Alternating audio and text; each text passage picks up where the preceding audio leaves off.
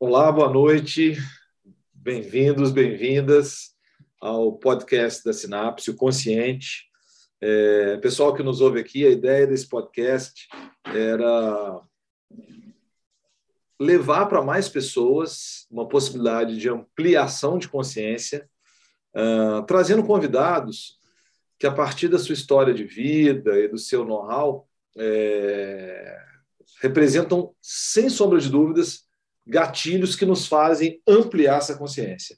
Então, eu sou Ariovaldo Ari, é, sou médico neurologista de formação, uh, mas depois aí de 10 anos atuando como especialista em cefaleia, o vírus da educação me pegou e vocês vão entender hoje um pouquinho dessa história. Eu acabei deixando a atividade que eu fazia, me tornei empreendedor educacional, vamos dizer assim, criei a Sinapse há 12 anos atrás e estamos aqui, estamos na peleja, como todo bom empreendedor, é, matando um leão por dia e pela frente, né, uma perspectiva de futuro. Também gosto muito de, da área de tecnologia. Hoje eu lidero uma startup, a SmartD, uma startup uh, que ajuda médicos e pacientes a tomarem melhores decisões. Bom, e esse sou basicamente eu, Oliovaldo Ari. Hoje a gente vai ter um convidado super legal, vou pedir para ele só dar uma palhinha de quem ele é vocês vão ver que a gente vai usar como pauta um pouco da jornada da vida do convidado. A gente sempre vai fazer essa, essa estrutura, uh, perguntando desde a infância, desde os primeiros setênios, né, o ciclo de sete anos, é, como é que foi essa história. E eu espero que com isso você faça as sinapses, você faça as inferências do, do que você achar que tem mais sentido. Então, sem mais delongas, Alexandre, querido, aquela pergunta de terapeuta: quem é você? Olá, Ari, o prazer estar aqui no seu podcast, né? Sou fã aí da Sinapse, fã também da sua coragem de empreender, né? Você sabe que eu sou um admirador do seu trabalho e venho acompanhando bastante essa jornada sua, então é um prazer estar aqui conversando com você. Sempre que eu tenho oportunidade, que são conversas sempre instigantes, você é uma pessoa que pensa muito fora da caixa e gosto muito de dialogar com você sempre, então acho que será um, um bom programa aqui.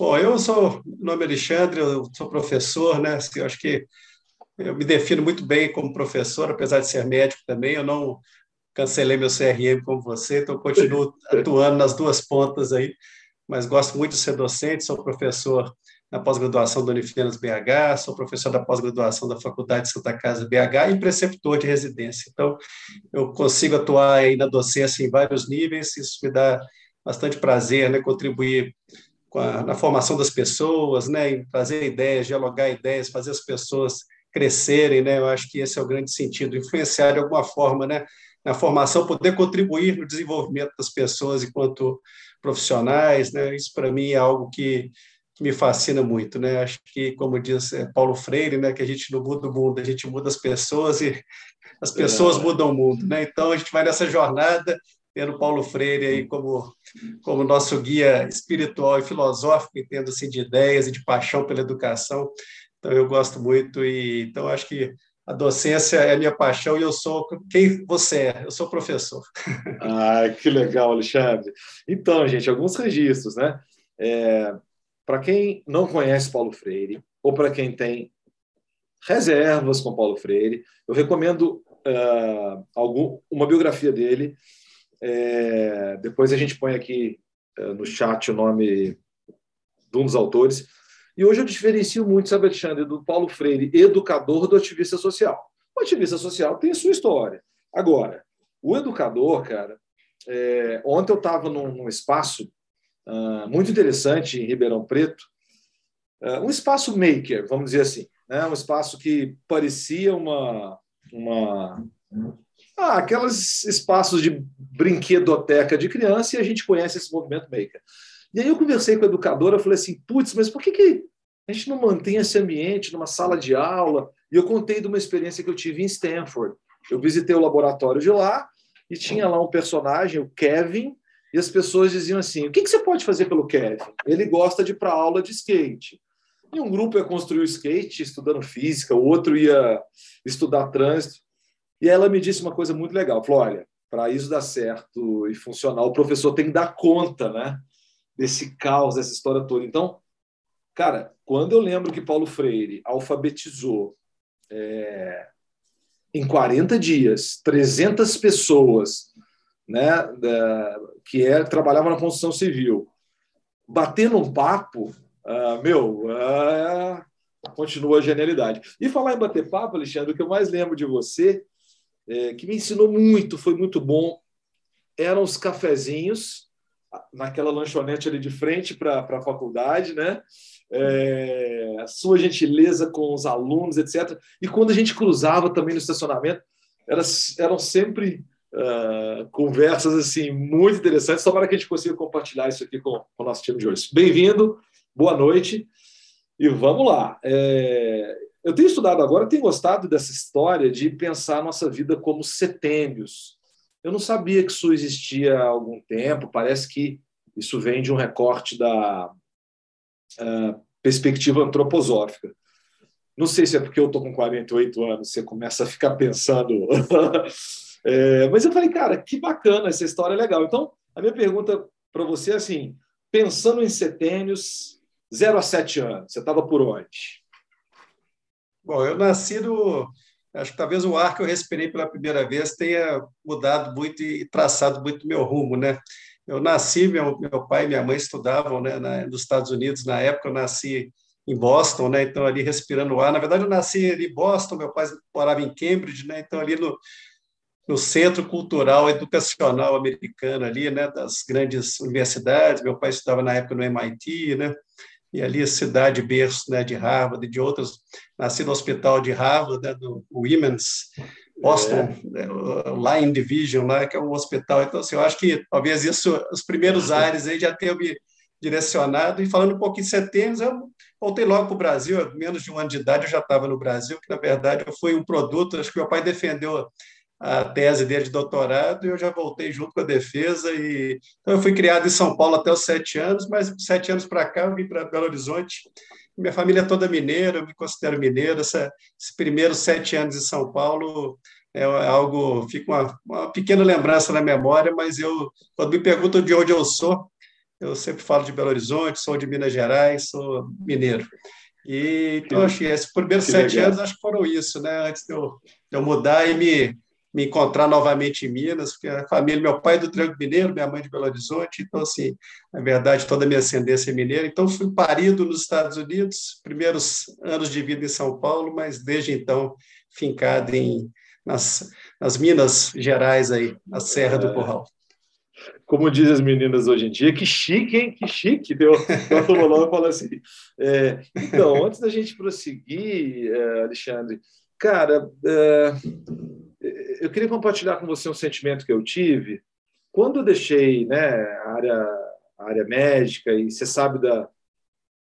Um ponto de inflexão foi decidir se eu fazia um experimento uh, para avaliar é, uma metodologia que a gente criou graças a essa inspiração que a gente teve por você. Não sabia se ele fazia isso com na área de cefalé, que, ela, que é a área de origem, ou a, a cafeicultura. Né? Então foi aquele ponto de inflexão, putz, é, eu já era meio ET desde criança. De repente, eu estava eu, médico, no meio de cafeicultores, é, e também já trabalhava com o pessoal de marketing, corporativo. Eu me sentia muito assim. Tem um livro que descreve isso muito bem, que é o, o que fala sobre adoção de inovações de Rogers. E eles fala, ele fala o seguinte: o sujeito muito inovador ele costuma ser solitário, porque você não pertence a nenhum círculo social. E, meu, já, já, já lidava bem com isso. E aí teve um evento, cara, um, congresso é, global pela Sociedade Pan-Americana de PBL, lá no Vale do Silício, em Santa Clara. Inclusive, estava lá o, o, nosso amigo Toledo, né, que, que fez parte dessa história aqui de, da Unifenas. E aí, Alexandre, eu olhava para um lado e para o outro, cara, só professor, professora. Eu vi as minhas tias, sabe? Eu falei, meu, eu pertenço a esse meio. É o primeiro lugar que eu cheguei e, e, e vi isso. Então, ouvindo a sua história, queria saber de você, antes da gente seguir para o próximo círculo. É... Tá passando agora a novela Pantanal, né? E ela está fazendo uma coisa que eu acho super interessante, que é uma brincadeira transgeracional. É, um avô começa a repetir um padrão que surge no neto, e esse padrão de repetição transgeracional, isso é, isso é da genética, mas é também estudado por algumas linhas da psicologia como a linha sistêmica. E aí a pergunta para você é o seguinte: você acha que te influenciou, que impregnou do seu DNA, que aconteceu alguma coisa pelo fato de seu pai ser professor e tal? Como é que você enxerga isso? A paixão pela docência acho que veio um pouco mais tardia. Na verdade, eu acho que uhum. não pensei muito em me tornar professor. Na verdade, até avançando um pouco para o segundo ciclo, que eu vou até colapsar até mais ou menos 20 anos, que veio um pouco da escolha profissional. Né? Na verdade, eu queria ser cientista, eu sempre fui muito curioso, fiquei muito em dúvida, né? assim, eu não tinha esse sonho de ser médico para salvar vidas, na verdade, eu pensei muito em fazer até biomedicina na época, eu gostava de ler super interessante, ver genética, ver aqueles estudos em ratos, então, eu entrei na medicina muito guiado pela curiosidade a paixão pela biologia. E chegando lá, assim, na verdade, então, assim, própria docência mesmo, admirava alguns professores, mas eu não via muito no papel de, de professor. E aí, na própria medicina, eu fui me encontrando na relação médico-paciente, gostando cada vez mais desse processo. Eu sempre gostei muito de pessoas, eu acho que também isso é uma característica é, minha mãe tinha uma formação também, uma época na área de sociologia, até pensava, gente, eu, eu queria mexer com a profissão que eu lidasse com pessoas. Né? E a medicina, de fato, acho que é um, local nobre que a gente ocupa né, para conversar com pessoas e entender de pessoas. Então, gostei muito, e aí, assim, na verdade, eu fui para a docência, ah, desculpa, para a medicina e, e me formei e aí, acho que assim, fechando esse ciclo da formação, aí, quando eu terminei o curso, eu não tinha dúvida de que eu queria ser médico mesmo, né? Eu fui para a clínica médica, e aí essa pausa encerra aí meu segundo grande ciclo, é o ciclo até da formação. E a partir do ciclo seguinte, né, realmente aí, a gente entrar um pouco nessa questão da Unifenas, é que a gente vai, é, não, que realmente não, não, despertou isso aí, mas era algo que é interessante. A vida foi me é. levando, porque eu já tinha feito aí, né? Então, eu formei, fui fazer o mestrado, seguindo minha área acadêmica de formação, e no sentido de fazer, né, continuar a pesquisa, fui para o mestrado, e aí foi só depois disso não, mas, tudo mas, que é, acabou que é mas, mas, mas, peraí, peraí, peraí, que ó, do 0 ao 7 nós já passamos agora do 7 a 14 e do 14 a 21. Cara, eu, eu, eu, por que eu queria comentar isso? Porque, assim, eu acho que para o brasileiro, o ser professor é, é, é, muito ligado a um estereótipo, né?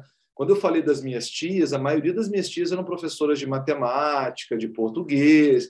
Então a gente tinha aquele. Tanto que, olha só, vem muito essa ideia da professora, né? a, a, a professora. E é uma coisa para a gente compartilhar aqui no podcast, porque quem está nesse, nesse momento muitas vezes não tem esse horizonte. Eu não tinha menor horizonte que ia me tornar professor, é, a despeito de, com 16 anos de idade, é, o meu vizinho, o querido Odonzinho, não ia bem nas provas.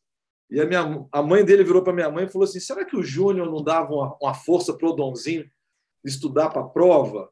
E deu bom, cara. O Odonzinho passou de ano, uh, ali por circunstâncias uh, outras. Putz, é, meu pai acabou falecendo muito cedo, quebrou lá naquele plano cruzado, cola, eu já nem sei mais qual, mexia com café e foi mais um levado para essa história. E aí eu tive que dar aula particular para valer, para sobreviver. Uh, cobrava na época meia brama por hora, aquela cerveja brama. E depois, só para fazer um arco, é, na época de final de ano, tinha muitos alunos ao mesmo tempo. E eu colocava os alunos um, num círculo e ia dando aula para eles em grupo. Né? Eu estou fazendo isso, olha o crosslink. Anos depois, quando eu fui trabalhar com pequenos grupos, etc., eu falei, meu, isso aqui está na minha raiz. Então, eu acho que a gente não tem visibilidade aqui dos 7 a 14, 14 a 21, da possibilidade da carreira de professor Uh, não só com esse estereótipo, né? Tanto que eu te escuto falar aqui foi exatamente o que você disse, né? É, mas aí eu queria fazer uma pergunta para você antes da gente ir para o próximo setênio, que é a história da escolha da medicina. É, eu escuto agora da minha família uma coisa engraçada, que é assim: ah, pai, você virou de humanas, né? Eu falei, como assim? para mim, eu era da área de biológicas, né? E aí eu não esqueço, um cliente meu do agronegócio uma vez me disse assim, Ari, a formação do médico é covardia se você está discutindo comportamento humano. Quem, quem pode conhecer um ser humano de maneira mais profunda que um médico?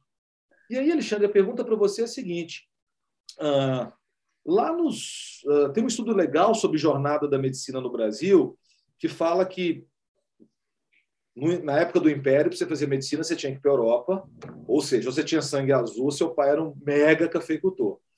E depois começa uma, uma era que eles chamam de sanitaristas, que eram médicos intelectualizados e que, assim, conheciam de história, conheciam de arte, conheciam de filosofia. Vem essa fase de super especialização que pega a gente, e depois, uh, dias atuais. Né? Então, a pergunta para você é o seguinte: uh, quem se interessa por pessoas, como é seu caso, é, faz sentido o curso de medicina? Será que médico precisa ter uma cultura geral que vai além do biológicas?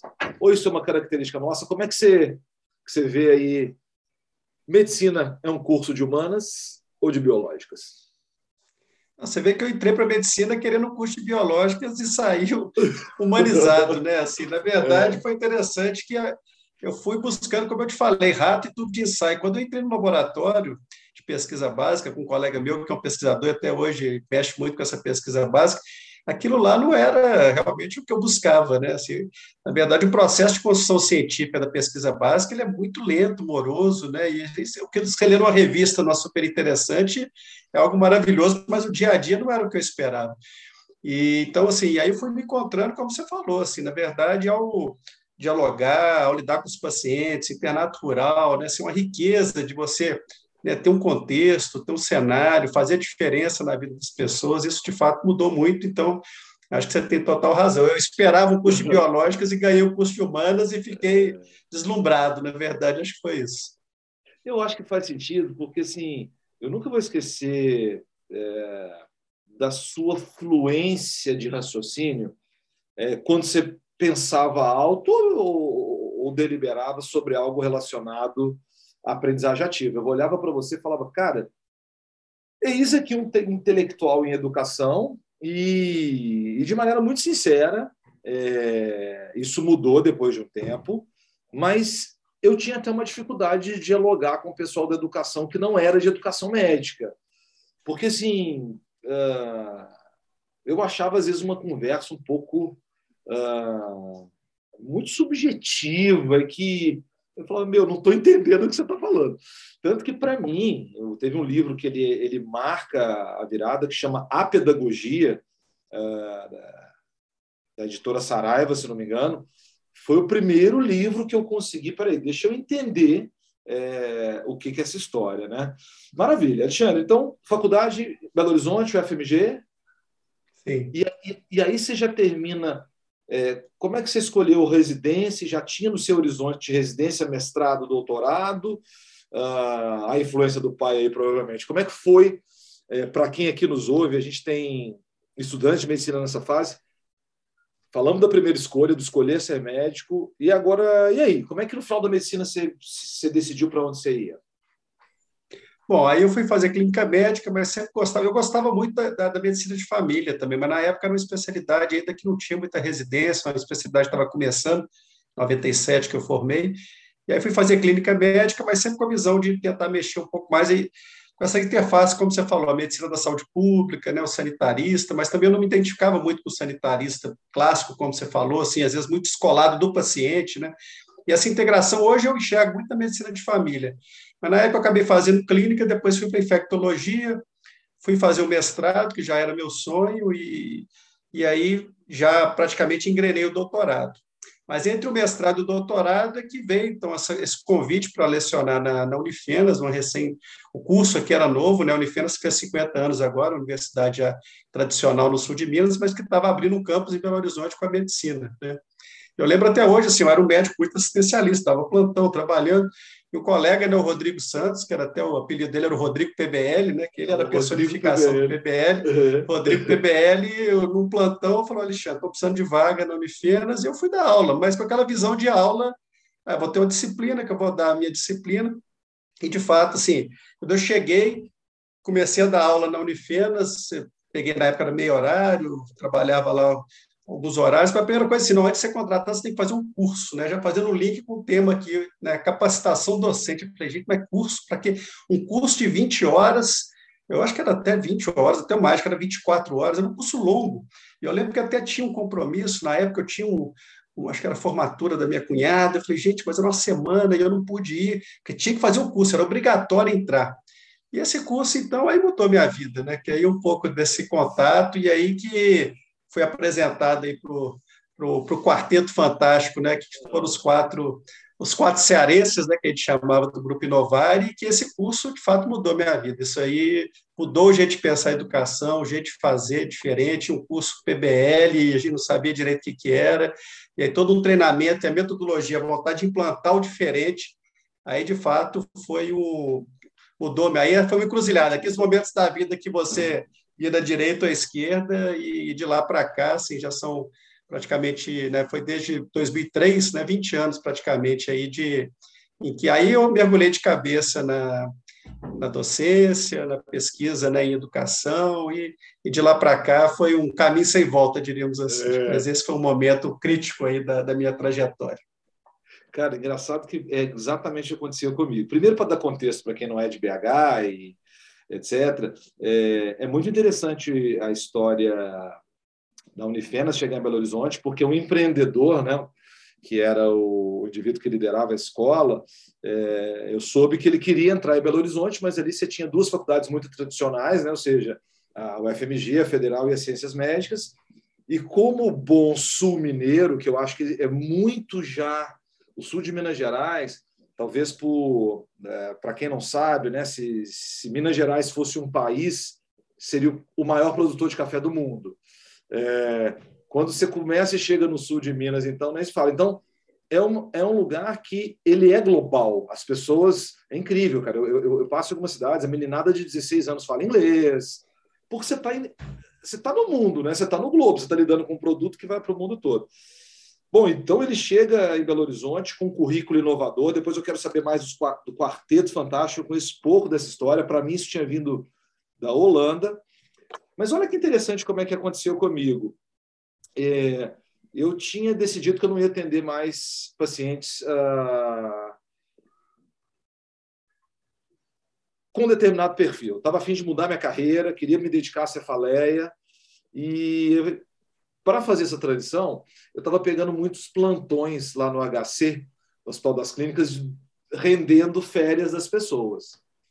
Aí, Alexandre, um dia eu entro num plantão, cara, eu vi um cara que era igualzinho um professor que eu tinha, igualzinho um, um veterano na faculdade. Eu falei para ele, não é possível. Parece até a reação agora da novela Pantanal do cara quando viu o filho. Que era o Cássio, Cássio e Biapina. Igualzinho o é. pai, que me deu aula de parasitologia, eu formei em Barbacena, e o Ricardo, que foi meu veterano. Aí o Cássio vira e fala assim: O Ari, está tendo um processo seletivo para neurologista lá na Unifenas BH. Esse, o PBL é sua cara, você já ouviu falar? Cássio, não sei do que você está falando. E aí o processo seletivo era isso, era 20 horas, um curso consistente. É, e a gente, esse é o tema do podcast, né? Por que, que a capacitação docente é um gargalo? Cara, o que eu vivi naquela semana, e aí eu conto essa história, Alexandre, eu já falei de você para milhares de pessoas. O que me, o que me ficou na memória é, foi a primeira vez que eu vi a pirâmide do aprendizado. Eu não sei se as nossas memórias se misturam, e se foi exatamente você que apresentou a pirâmide, eu, eu não lembro, mas quando eu vi aquilo, é, eu falei: meu, faz todo sentido. Para quem não conhece aqui, pessoal, a pirâmide, de maneira generalizada, que é mais, um pouco mais complexa, ela mostra que você aprende mais quando você prepara e dá uma aula do que quando você assiste uma aula. E eu fiquei lembrando, cara, exatamente, quando eu sou convidado para dar uma aula, eu viro expert naquele assunto. E essa capacitação mudou completamente a minha vida. Aí eu te pergunto, Alexandre, qual o segredo dessa capacitação? O pessoal do Ceará é, parece que chama Grupo Inovare. Eu tive referências do Pena Forte, da Silvia Mamed, né, que, que vai para Holanda depois. E, e, quando eu vivi lá, a gente manteve um contato regular nos encontros. Mas qual que é a mágica daquela capacitação, capacitação docente que mudou sua vida, mudou minha vida? E vocês conseguiram replicar com uma coisa que eu, de uma coerência que eu ainda não vi, cara, que a cada semestre a primeira semana era de capacitação docente, mas não era reunião de alinhamento, nem de planejamento, e nem só de congraçamento social. A gente trabalhava habilidades de, específicas, né? Uh, e aí, qual que é a fórmula dessa capacitação? Você replicou ela depois outras vezes, né? Conta um pouquinho para nós quais são os bastidores dessa capacitação. Eu acho que a capacitação ela partia até de uma necessidade real, porque era um currículo muito diferente, né? Assim, apesar do uhum. PBL não ser nada novo, o PBL vem da década de 60, mas no Brasil pouca gente fazia, né? Você tinha ali Londrina, Marília, que eram os grandes expoentes que já tinham implantado o PBL na década anterior, né? Com, com financiamento próprio para mudança de currículo, aprimoramento, mas na, assim, era um currículo muito pouco difundido e poucas pessoas tinham essa experiência. É uma mudança muito de paradigma mesmo. Né? E se você não tem uma capacitação que mude o jeito de pensar, não está certo. E veja que agora, assim, com quase aí 20 anos que a gente tem implantado, até hoje ainda é necessário, porque as pessoas, né, elas vêm de currículos né, e tendem a replicar cursos que são né, tradicional, o professor ali na frente dando aula, porque é cômodo para o professor. Né? Assim, e é, o PBL te tira muito da zona de conforto. Né? Então, na época, até o processo seletivo da Unifenas, o próprio Inovar faz, conduzia o processo seletivo, porque eles falavam, a gente precisa de pessoas jovens e que estão a fim de mudar. Nós não queremos grandes figurões que já estão cristalizados no processo, a gente quer pessoas jovens que têm um potencial e que vão fazer diferente. Então, a capacitação docente era necessária, porque eram métodos muito diferentes, é o próprio PBL, você tinha que fazer uma simulação. Eu acho que era uma mistura de paixão, de acreditar numa proposta nova, né? e de né, e competência técnica mesmo desse grupo, né, que era a Silvia, né, o Júlio Penaforte, o Batista e o Henrique. O Henrique Sá, hoje em dia, até hoje dirige a Unifor, né, ele é da, da universidade lá em Fortaleza. A Silvia e o Júlio hoje em dia moram na Holanda, né, e o Batista continua no Ceará com algumas iniciativas também na educação. Mas eles tinham, era um time que tinha uma química muito interessante, né, atrelavam arte, com humanidade, com, né, e já tinha esse link com a Holanda, né, a Silvia na época fazia pós-graduação já com o professor Henk Schmidt, que é um dos grandes papas aí do PBL, então ela tinha já esse link e depois ela acabou se mudando para a Holanda. Então, a capacitação docente era muito sólida, muito consistente e muito bem conduzida por né, um grupo de excelência técnica. Então, eu acho que mudou. E aí a gente foi replicando, porque cada semestre precisava de mais professores, era o curso começando, e se a gente não replicasse o modelo nesse formato, né, na época tudo presencial, né, exigia, e é difícil que o professor ah, mas eu não posso, não, tem, era obrigatório, para você ser contratado tem que fazer essa capacitação, e isso se perpetuou. Né? E depois a gente percebeu a necessidade não só de fazer essa capacitação básica, como desenvolvimento continuado, porque senão você vai ter na erosão mesmo do PBL, então você precisa ter uma capacitação básica e depois né, esse processo de manutenção que precisa ser regular. E aí, todo semestre, a gente fazia capacitação básica e que a gente chamava de avançada, que era para os antigos. Né? E tinha horário né, de desenvolvimento de currículo, e eu acho que o fato também não só de ser treinado, mas da gente ter tido que implantar e construir um currículo, né, isso marcou muito, porque a gente se envolvia integralmente naquele processo, e foi um processo desafiador e apaixonante. Eu acho que foi um momento muito interessante, muito gratificante na minha vida. Ah, muito legal. Nós vamos explorar isso melhor, mas só repercutindo aqui para o pessoal, né? A enquete Medicina Humanas ou Biológicas ganhou humanas com dois terços. O Matheus mandou aqui. Muito respeito aos bons médicos humanizados. Alexandre é um intelectual sublime. É, o Douglas, como é que é a matéria de psicologia na graduação da medicina? Eu vou pegar esse gancho aqui com o Douglas, é, porque na minha faculdade, psicologia médica não era levada a sério. Não era levada a sério. Era, um, era uma matéria ah, o meu, meu menino aqui que está no segundo grau, aquela coisa, né? Ah, pai, é, é, religião, ele tem aula, não tem, não tem o nome religião, mas é algo parecido. Isso aqui não dá bomba e tal. Então, é, é, era uma coisa secundária. Infelizmente, porque aí nessa capacitação docente, é, eu queria te compartilhar uma coisa que pode ser bem interessante. Para quem não está nos ouvindo e de repente fala, que tal, que, que é PBL que eles estão falando, né? A gente está falando de uma metodologia chamada Problem Based Learning, é um ensino baseado em problema. Mas teve uma coisa que você falou aí, Alexandre, que é incrível, cara. É, quando eu criei a Sinapse com uma metodologia que é o SBL, o Synapse Based Learning, né? Uma derivação do PBL, é, eu tive que aprender a fazer um speaker training, que no, no mercado onde eu atuo é muito comum. E para quem é técnico, chama isso de train the trainers. Né? Mas eu vou te confessar uma coisa, Alexandre. Até hoje, quando a gente realiza um projeto, o nosso foco acaba, acaba sendo pessoas de cara, 28 a 43 anos, está mudando um pouco. É, no meu meio, a gente chama esse grupo de Rising Stars. Enquanto aquele cara lá no alto é o, é o KOL, a gente tem os Rising Stars. E, cara, essa fórmula funciona muito bem. Porque vocês pegam a gente jovem, que está na ascendência, está com a cabeça aberta. Mas a minha pergunta para você é o seguinte: nós dois aqui estão ficando velho, estão virando tiozão, né? E, e tinha espaço, teve experiência é, de gente mais velha que, na, que entrou e que, e, e que aconteceu. Porque eu lembro sim, que tinha algumas transformações incríveis. E conta um pouquinho para a gente. Era, ah, tinha um, perfis diferentes que faziam essa capacitação docente. Como é que era a experiência aí ah, com o grupo? É, o grupo docente contratado para implantar o curso era um grupo muito jovem. Tinha algumas pessoas mais velhas, mas sem experiência docente prévia, assim, longa, né? Então, a gente tinha poucas pessoas que já vinham, assim, cristalizadas mesmo no modelo né, mais tradicional, né, de, de professor na frente e alunos ali, porque exige uma flexibilidade não só da forma de ensinar, mas também uma flexibilidade de conteúdo, né? Porque a gente não podia ser especialista numa área, você tinha que ter um jogo de cintura para facilitar grupos, né?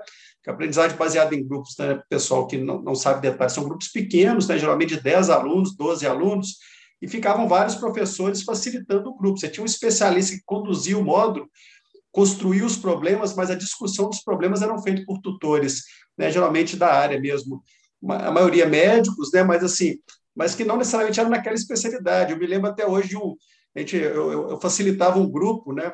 E na época o professor Antônio Lúcio, né, nosso colega Antônio Lúcio, ele era o coordenador do módulo de neuro fisiologia, né, de neuroanatomia, e eu era um dos facilitadores, assim, a gente tendo que rever a matéria, e o Antônio, colega querido aí, também sempre dava todo o apoio, mas isso exigia você sair da zona de conforto e poucas pessoas topavam isso, né? Então existia um comprometimento mesmo de quem acreditava na proposta de que podia fazer funcionar.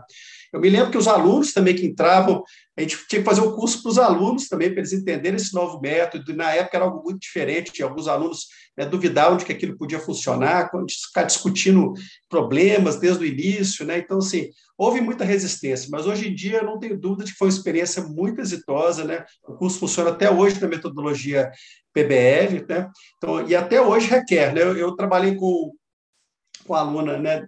Discutindo, né, a aluna Lívia, que é professora lá no fez minha aluna de mestrado, justamente trabalhando isso, a gente tentando fazer a roda continuar girando. Porque desde que a gente entrou, já tinham artigos clássicos das erosões do PBL. O PBL, se você não continua alimentando essa roda e fazendo ela girar, as pessoas acomodam. E quando você chega num grupo, em vez do professor estar ali facilitando, você vê ele de pé num quadro, né, dando aula, porque é muito mais cômodo você vir com a resposta, né, do que deixar o grupo construir aquilo. Às vezes é angustia o professor, né?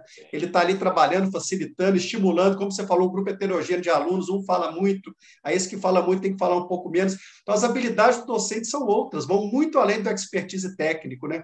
Uhum. Envolve muita habilidade de facilitação e mediação, e tenho certeza que você hoje com essa bagagem que você acumulou nesses últimos anos aí de speaker training, facilitação de grupo, acho que hoje, se você voltasse para o PBL, você teria muito a agregar, não só para o seu grupo, mas também para compartilhar com, com, nós, com, com, os docentes, porque muitas vezes o que a gente sentia falta nos treinamentos era isso, Ari, que talvez você mexa muito bem, que é, é, a dinâmica de grupo, a gente fazia um pouco Sim. da experiência, né, e trocando Sim. experiências, mas assim, a técnica mesmo, né, e treinamentos como esse que você conduz aí brilhantemente pela Sinapse, eu acho que agregariam muito a cursos que usam nessas né, metodologias de facilitação.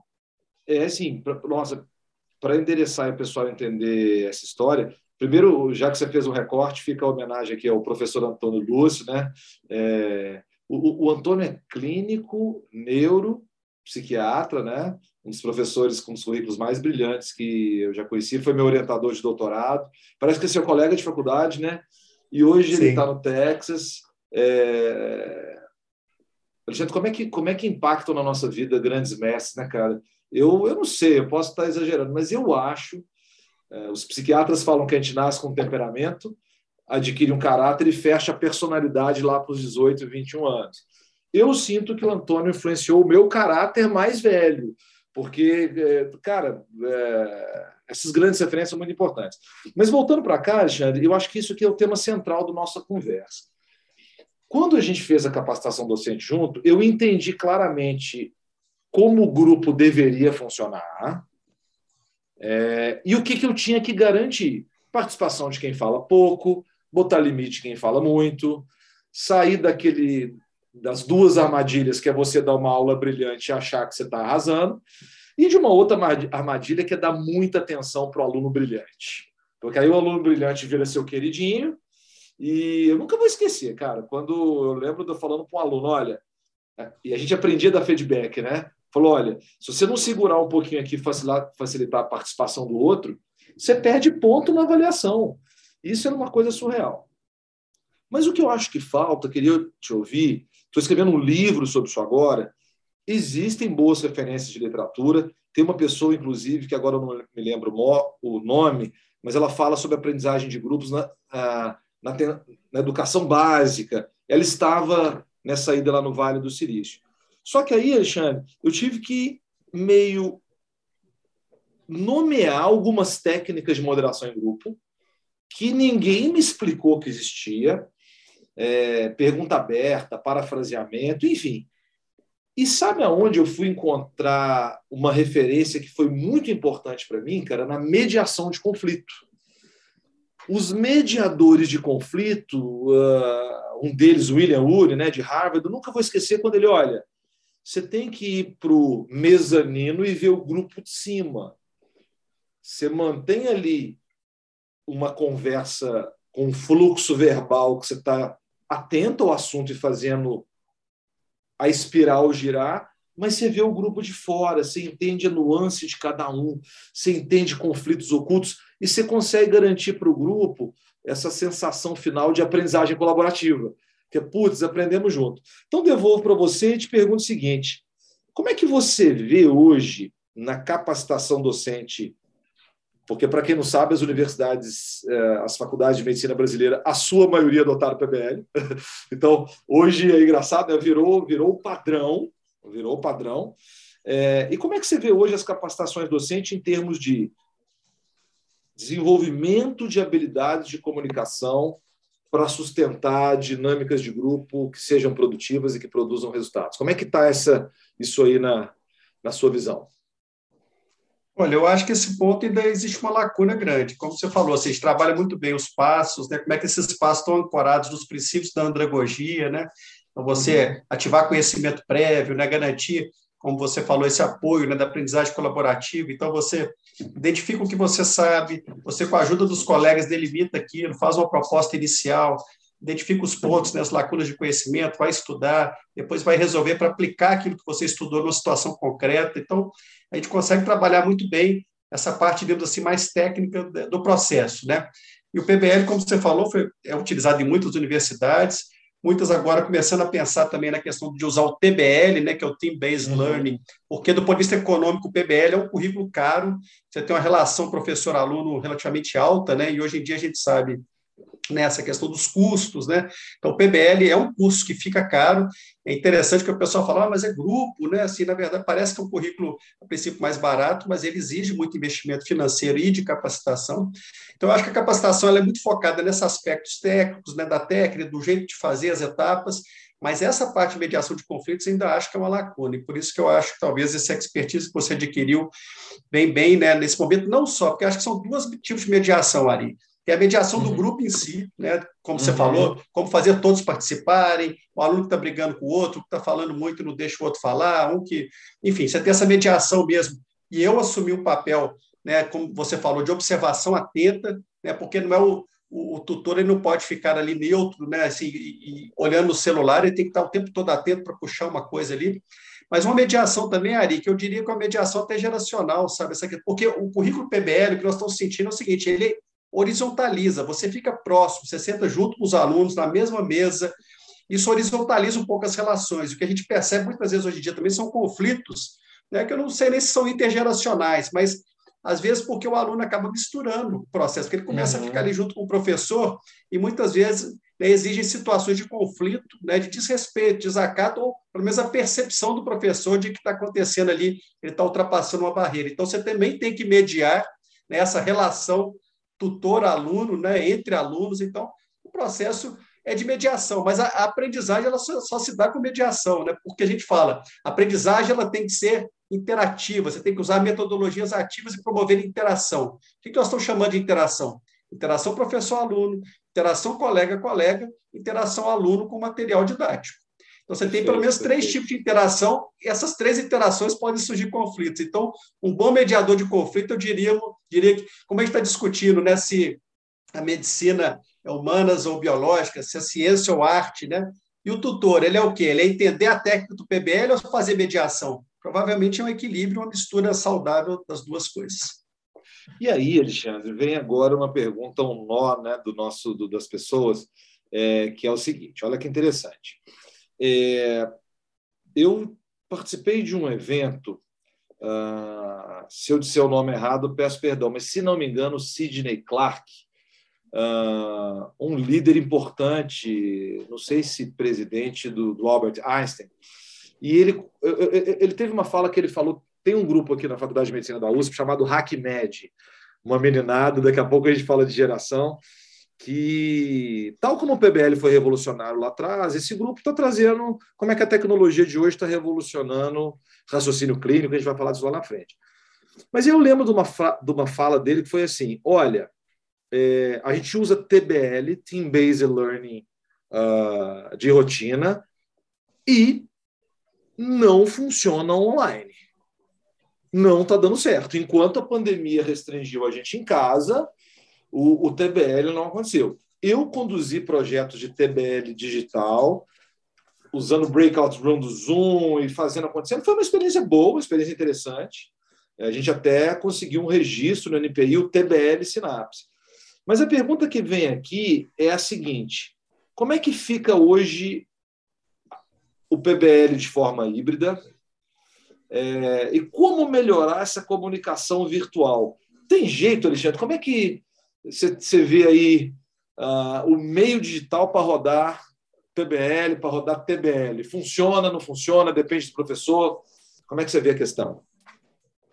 Bom, é, eu acho que a educação no digital a gente ainda não chegou no equilíbrio. Eu também me debruço muito sobre isso. Assim, onde é que está esse ponto de equilíbrio?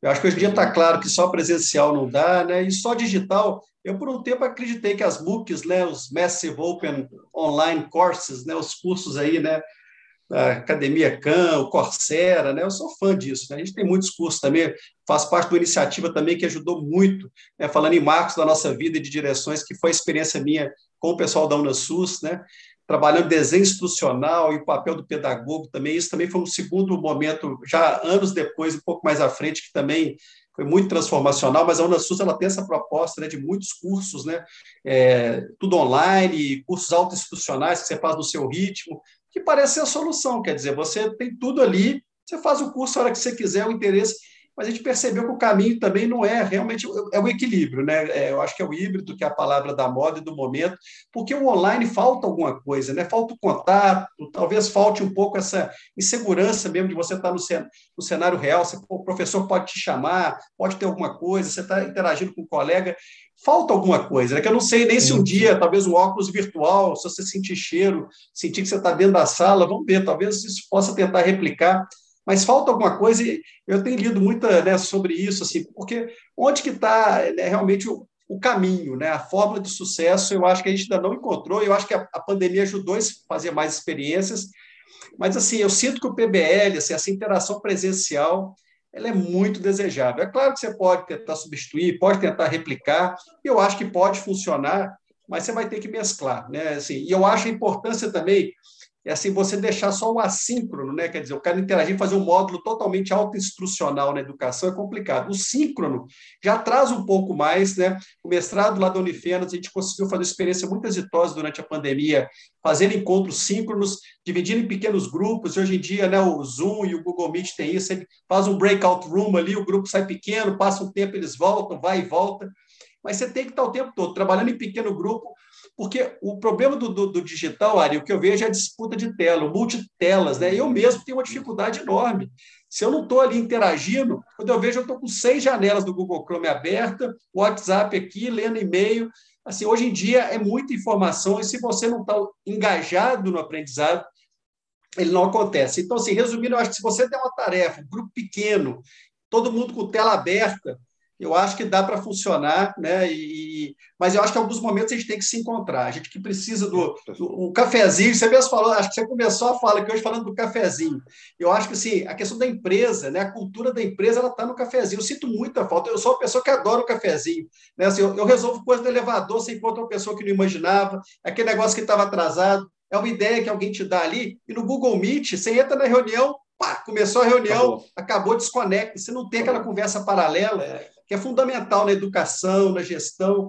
Então, assim, eu não sei se você, o Sinap, você está com uma série de iniciativas, talvez você possa até falar melhor, mas eu continuo ainda quebrando a cabeça ainda não tenho a fórmula do, do sucesso, não. Então, Alexandre, assim, é, a gente tem muitas experiências exitosas, né? A gente toca um programa.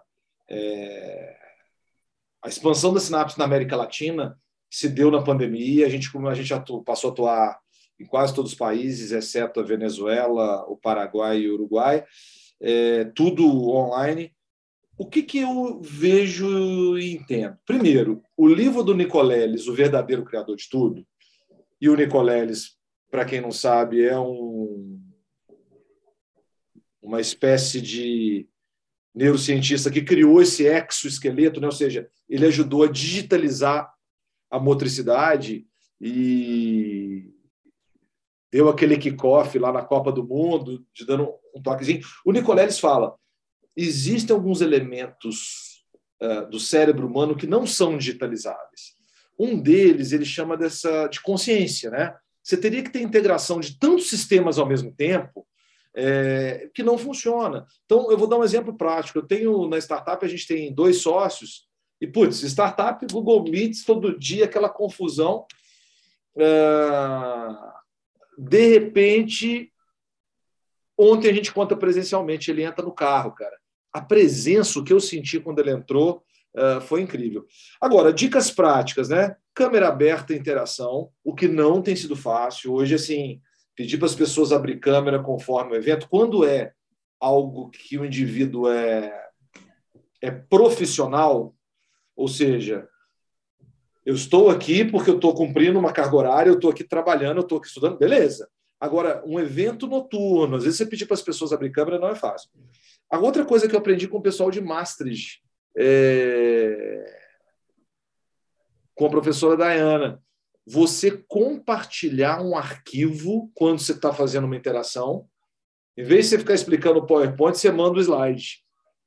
E aí você fala, dá uma examinada no que eu te mandei e vamos conversar. Eu estou trazendo agora, Alexandre, e está dando muito certo, é a experiência da reflexão clínica estruturada, né? ler um caso e resolver, criando esse momento de reflexão individual que eu acho que o digital perde, né? ele acelera muito. Mas, enfim, eu estou vendo que está difícil agora de avaliar o que é, o que não é, porque a gente está vivendo. Primeiro, a gente, todo mundo teve que ir para online. Aí depois vem a ressaca, ninguém queria mais nada. Aí começamos a voltar para o presencial. Aí agora, uh, pelo menos nesse momento, todo mundo está ganhando presencial. Aí a gente começa a notar que, putz, um equilíbrio é bacana, porque você sai todo dia de casa, né? Então, eu não sei, eu acho que está em plena construção a fronteira do pensamento humano de como vai ser é, a interação digital. Deixa eu dar uma do Albert Costa aqui. O Albert foi é, nosso aluno, né? É, o gargalo da avaliação no digital. Questões de raciocínio mais acurado talvez seja o caminho. Qual a opinião uh, de vocês? Alexandre, antes da gente seguir, uh, eu queria saber aqui se tem uma dica para desenvolver raciocínio clínico ou raciocínio no meio digital. Como é, como é que você está vendo essa questão? Uh, que eu vou simplificar da seguinte forma. Diz que o Elon Musk disse para uma turma assim: vocês já são ciborgues. Como assim sou ciborgue? Você faz uma sinapse de silício quando você usa um computador ou um smartphone. Você está conectando-se ao mundo de uma maneira elétrica. É, só que a transferência de dados ainda está muito lenta.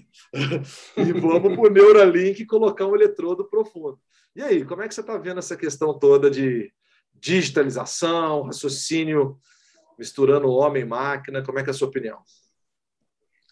Olha, no campo do raciocínio clínico, né, eu tenho conduzido muita pesquisa nisso, é uma área que me interessa muito, né, eu tenho, na pós-graduação, trabalhado muitos vieses, né, diagnósticos, eu participei um, de um, congresso de raciocínio clínico ano passado, foi até virtual, né? O pessoal lá de Londrina organizando, eles têm um grupo muito forte de raciocínio clínico. Também trouxe pessoas muito interessantes. Trouxe não, né? Conectou a gente, porque estava todo mundo à distância. E tem muita experiência interessante, inclusive hoje em dia usando a máquina, pelo menos para checar e, e, ajudar você a não cometer erros, né? Então a máquina, como fala, você pensou nesse diagnóstico, te ajuda a fazer uma lista de diagnósticos e isso tem aumentado a acurácia diagnóstica. Isso do ponto de vista de evitar erro, né? não no processo de desenvolvimento do raciocínio. De desenvolvimento do raciocínio, né? a gente tem umas ferramentas, mas eu acho que ainda simulam muito mal né, a interação. Você seleciona o balãozinho, o que, que eu quero perguntar para esse paciente agora, é algo muito artificial, né? principalmente a parte de coleta de dados, é algo que é, imita mal. Né? Agora, na questão do raciocínio sindrômico, o New England está com uma plataforma sensacional. Eu até fiz, agendei outro dia uma reunião. Você pode agendar, a pessoa marca com você e te apresenta toda a plataforma. É uma ferramenta bem interessante, fantástica, que trabalha muito assim, ó, que exame que você pede, é tal pede, faz. Eles tentam mapear ao máximo esse processo de tomada de decisão, mas é muito complexo. É uma ferramenta densa, cara a sua implantação, né? Eles cobram por aluno, claro que tem alguns pacotes da universidade. Por enquanto são poucos casos é, todos em inglês, não tem tradução, mas tem muita gente tentando, né? Porque assim, o raciocínio clínico, basicamente, o que você tem que estimular? A pessoa a formar o que a gente chama de script de doença, identificar padrões. Isso o computador faz muito bem, por isso que a, inteligência artificial, nessa questão, né, a, a, essa capacidade do, do, computador de armazenar padrões baseado em trilhões de observação que o ser humano demora aí a vida observando, né? O computador já consegue fazer padrões, mas por enquanto o computador está se limitando a padrões muito de imagens, né? Então, exames aí de retina, exames de pele, radiografia, né? Então, assim, mas e, e essa parte do humano, do raciocínio que não envolve só padrão de imagem, envolve você também pensar na epidemiologia, como é que o paciente se apresenta, né? quais são os fatores que discriminam, que definem aquela síndrome. Isso a máquina pode ajudar e alguns aplicativos têm trabalhado um pouco isso, mas eu acho que ainda está bastante embrionário, né? mas tem pessoas grandes, como eu acabei de falar do New England, e para erro diagnóstico, você alimenta a máquina, a máquina sugere algumas coisas para evitar que você erre. Então, eu acho que tem muita gente caminhando, tentando trilhar isso aí, mas ainda é difícil, o processo é moroso e envolve muita interação, porque o que a máquina faz para identificar padrão? analisa milhares de casos e tem que saber o desfecho daquilo. E a gente tem que expor muito o nosso aluno, ele tem que ter contato, não só com a essência cardíaca, que ali figura de livro. A essência cardíaca se, se manifesta de 50, 100 formas diferentes, né? E cada uma, cada vez que você se depara com um paciente com aquela condição clínica, você refina o seu script. Então, eu parto do script clássico e vou refinando. Ah, isso pode ser isso. Eu sei que você sempre trabalhou brilhantemente com isso, né? Que você fez o raciocínio clínico na cefaleia, né? Para quem não sabe, o Ariovaldo era um cefaliatra aí, um cara de assim, super renomado, e ele trabalhou muito tempo na atenção primária, né, Ari? Então, um pouco dentro daquilo, sim, você tem sim. que estimular a pessoa a raciocinar sindromicamente, isso envolve muito treino e muita prática. Então, nossos alunos eles têm que atender muito paciente sob supervisão, de preferência, vendo o desfecho clínico, que muitas vezes não acontece. Os módulos são curtos, você vê o paciente uma vez, não sabe o que aconteceu com ele, né? Isso é muito ruim, prejudica um pouco a consolidação e o refinamento dos scripts. Então, eu vou até, antes de responder o Patrick, querido, que está aqui, é... pessoal, para quem não é da área médica e está nos ouvindo. Hoje a gente entende que o raciocínio humano há quase um consenso que ele segue o sistema 1, que é automático, calcula quanto é 1 mais 1, e segue o sistema 2, né, que é deliberativo, que calcula quanto é 57 vezes 8. Daniel Kahneman, né? É, um Nobel de economia, de economia no livro Rápido Devagar, explica isso. E foi muito legal fazer parte de um grupo né, é, que conectou as duas coisas, que percebeu que a cabeça do médico é como a cabeça de qualquer ser humano. Quando você tem um repertório de decisões que você já conhece, você usa o sistema 1. Quando você não tem, você usa o sistema 2. E, e esse é o grande desafio do educador, né? construir é, aí novos scripts. Eu concordo com você sobre a triagem de erro. tem um, a gente fez esses dias uma conversa na, na pela startup uh, com um cara que, que, tem uma das maiores bancos de dados do Brasil de ultrassom. E ele falou, falou, olha, depois que a gente botou um sistema de triar erro, o, o, o laudo é humano, mas triar erro é, é da máquina. É, mudou o jogo, né? Aí eu, eu queria envolver aqui agora a pergunta do Patrick. Patrick, para quem não conhece, é um, é um fisiatra, é, de Bauru, que também atua aqui no, no HC em São Paulo, um dos meus grandes mestres. Foi aprendi. O SBL foi criado porque depois dessa efervescência toda que a gente viveu, é, eu fiz uma viagem para Viena é, com o Patrick e dois meses depois a gente repetiu essa viagem. E como ele era um cara que via dor como um todo uh, e tinha um raciocínio refinado, nossa, uh, aconteceu muita coisa com ele. Né? E o Patrick pergunta assim: como desenvolver o raciocínio uh, sem ouvir a pessoa? Né? E ok para as ferramentas com inteligência artificial, mas será que isso vai transformar a terapia? Então, a pergunta que fica aqui é a seguinte, Alexandre. É, que história é essa dos médicos que olham os olhos? Né? Como é que as habilidades socioemocionais é, impactam no jeito da gente raciocinar e, e resolver o problema do outro, né? Como é que você vê essa história aí? Tanto se falou nisso, né, cara? De avaliar soft skills em alunos, de desenvolver isso, os alunos ficam só hard science. E como é a tal da escutatória? Como é que é a sua opinião sobre essa questão uh, humana que o Patrick traz, Alexandre? É, eu sempre recomendo para meus alunos, em todas as oportunidades, né, o vídeo do YouTube do Abraham Verghese, né, o é. The Doctor's Touch. Aquele vídeo já é um pouco antigo, mas ele já falava lá do conceito eye patient, né? Ele mostrava as corridas de leito atual, o pessoal discutindo, o prontuário era eletrônico, só tem uma pessoa que está faltando aqui, o paciente, né?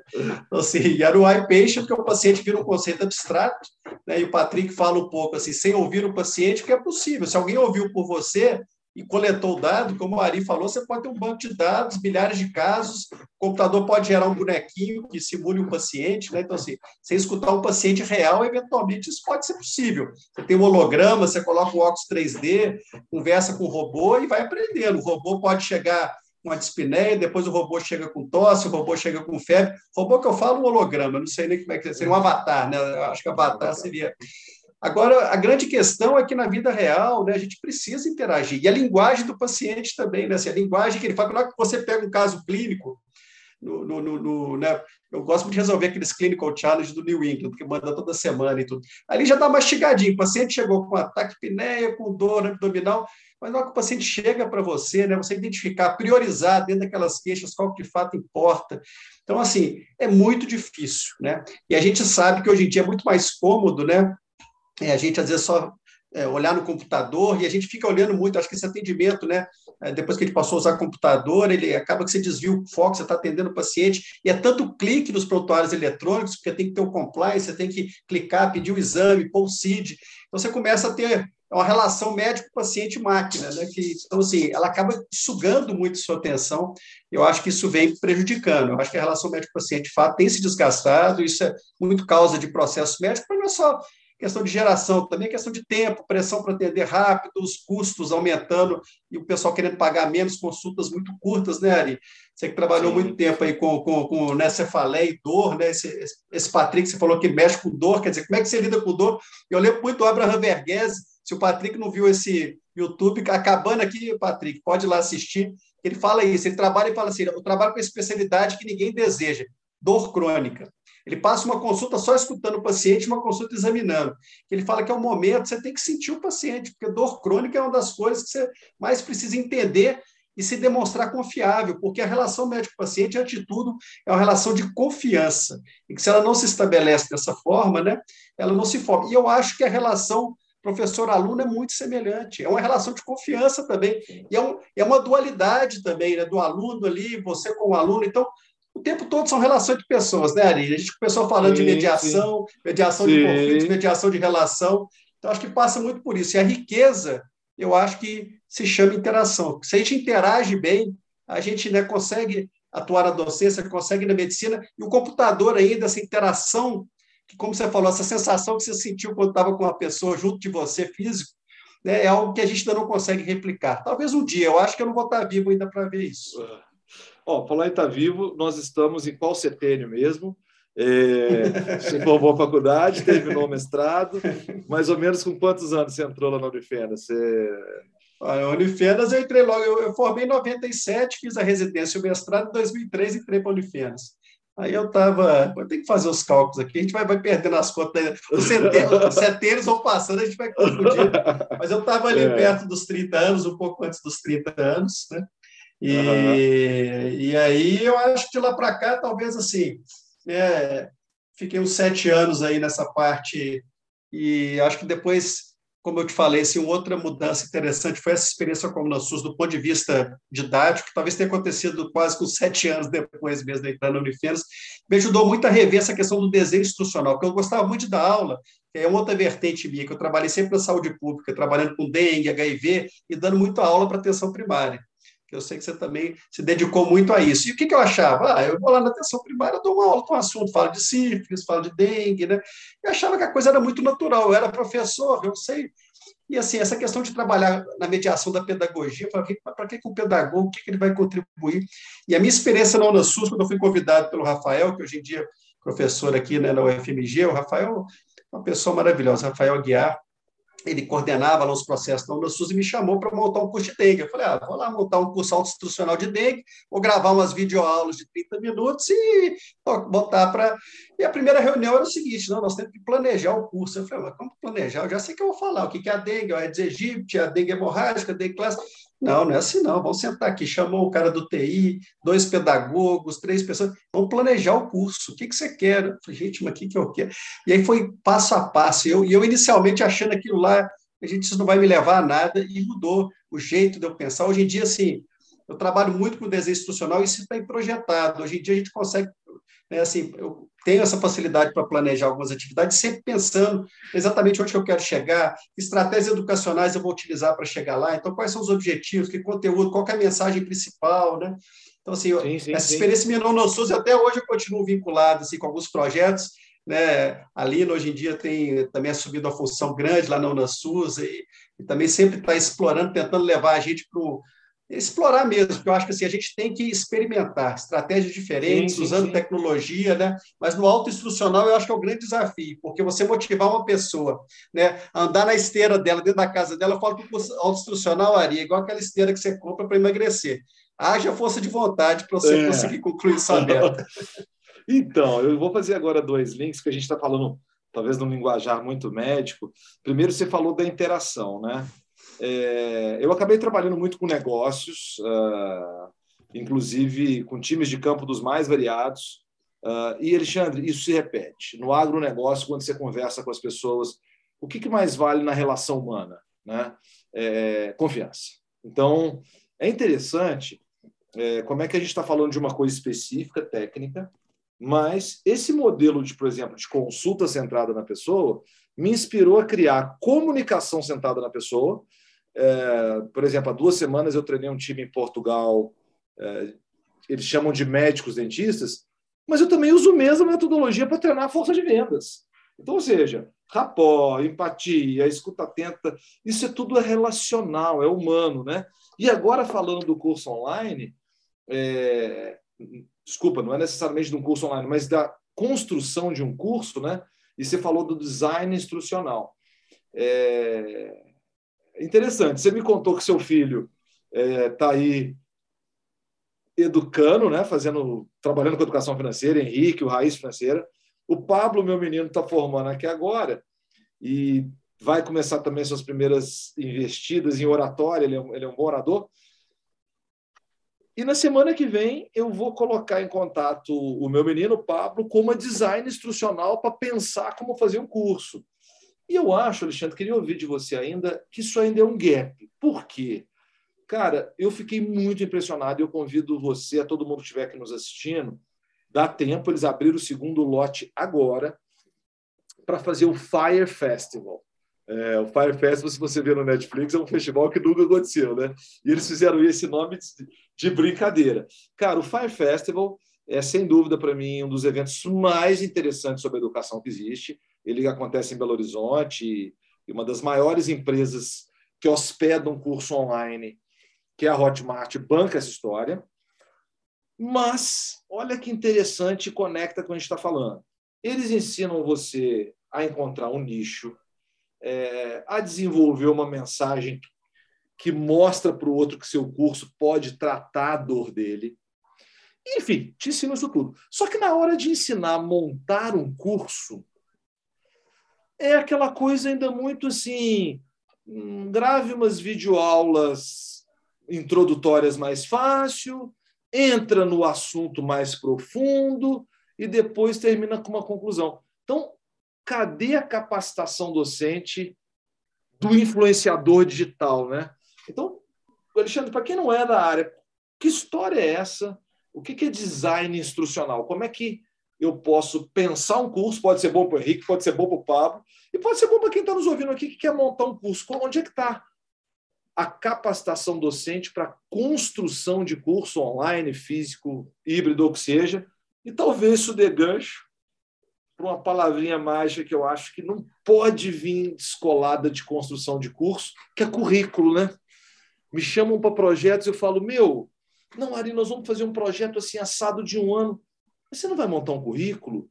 É, você não acha que você tinha que ter uma lista de objetivos de aprendizagem, habilidade, competência, estratégia que você usa para chegar nisso, indicadores e formas de avaliação?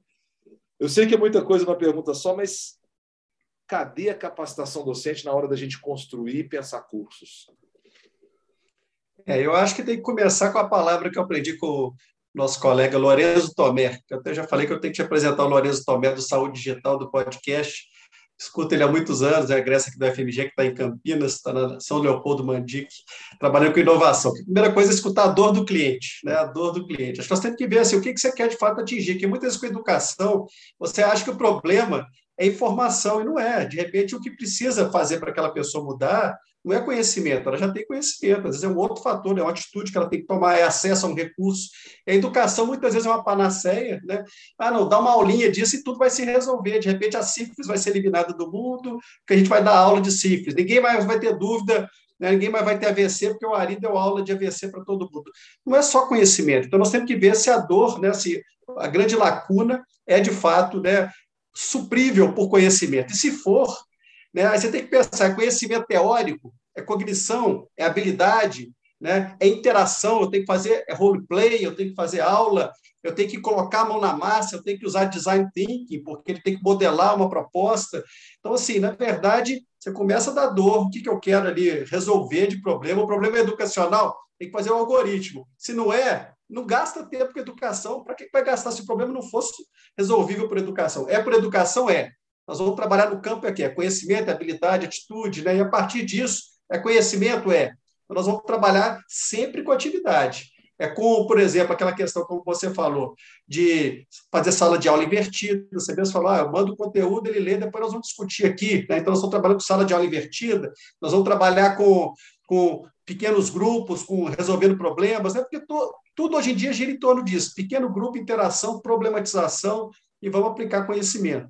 Ah, não, se é habilidade, nós vamos ter que fazer aí né, alguma oficina, nós vamos ter que botar a mão na massa de alguma forma. Se for atitude, roleplay às vezes ajuda, assistir vídeo, se gravar fazendo, crítica. Então, para cada coisa você tem um conjunto de estratégias. Né? E aí depois é que você volta para preparar o conteúdo de cada uma dessas coisas. Então, é um processo que Parece simples, mas assim você precisa de uma metodologia, né, uma organização e clareza em todos esses processos, né, para que a sua atividade educacional funcione bem. Então, eu já trabalho isso muito com o meu menino, né, como você falou, ele adora dar aula, está engajado aí como youtuber é. no Raiz Financeira, e eu fico, hoje, outro dia ele foi dar uma palestra para a escola, ele ficou quase um mês preparando uma aula de 20 minutos, e é isso. Né? É Às vezes falam comigo, Alexandre, mas essa aula é muito boa.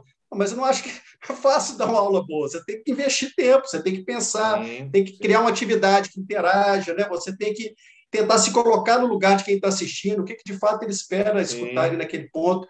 E aí que eu acho também, Ari, puxando o gancho com o que você está fazendo, que é trabalhando com a indústria farmacêutica, é que a gente precisa avançar muito também né, nesse tipo de educação, que a indústria farmacêutica, hoje em dia, eu não sei nem se você tem dado, talvez eles tenham, assim, de quantos por cento da educação de um médico né, é suprida pela educação continuada da, indústria farmacêutica. E deve ser muita coisa, porque a indústria farmacêutica, hoje em dia, educação continuada, essas aulas que eles dão, né, seja em congresso, simpósios satélite, jantares, ocupa muito tempo. E eu percebo assim, o tanto que precisa melhorar né, em termos de estratégia, de planejamento. Realmente ainda acho que são aulas avulsas, e eu acho assim, um processo que eu chamaria de arcaico, tendo em vista o dinheiro que a indústria farmacêutica tem, né? E eu estou na esperança de que a Sinapse vá contribuir muito para esse é. processo. Aí. Ah, Alexandre, é uma luta, né, cara? É uma luta, é uma saga de vida, porque assim é, antes de voltar para a educação, quando você está falando em educação médica continuada, é, uma pequena colaboração no raciocínio, cara, de um grupo de speakers que vai trabalhar Brasil, isso tem um impacto na vida de, das pessoas tremendo, né? Tanto que, assim, eu vou fazer duas referências que para mim são importantes. Hoje, eu penso que a educação ela se divide assim, em quatro, em cinco grandes etapas. É, uma primeira coisa importante que eu recomendo para todo mundo é autoavaliação e avaliação de pares. É, como é que você acha que você está performando e o que o seu colega acha? Então, a gente tem na Sinapse algumas avaliações itemizadas, né? muitas, inclusive, baseadas em numa lógica de Aristóteles. Como é que eu me comunico hoje? Se eu não tiver isso mensurado, como é que eu vou medir a melhora da performance? Depois vem planejamento. É uma fase intelectual que eu tenho que entender a dor, cenário, circunstância, tudo que está acontecendo, que é a parte estratégica. Depois vem a preparação. Na preparação aí que você pega, como você falou para preparar uma boa aula. Pablo aqui, meu menino, a mesma coisa. Outro dia, na escola que ele está formando, tem uma coisa muito bacana, que ele tem que comprovar trabalho social. E ele resolveu fazer uma aula para ajudar é, práticas de sustentabilidade para pequenos agricultores. E, cara, ele, foram. Ele teve acho que 16 horas de trabalho para no final entregar o produto de uma aula de 20 minutos que teve uma interação. Ou seja, a preparação de material didático, o objetivo de aprendizagem, é fundamental. Aí vem a entrega de impacto, que varia conforme o cenário que você escolheu.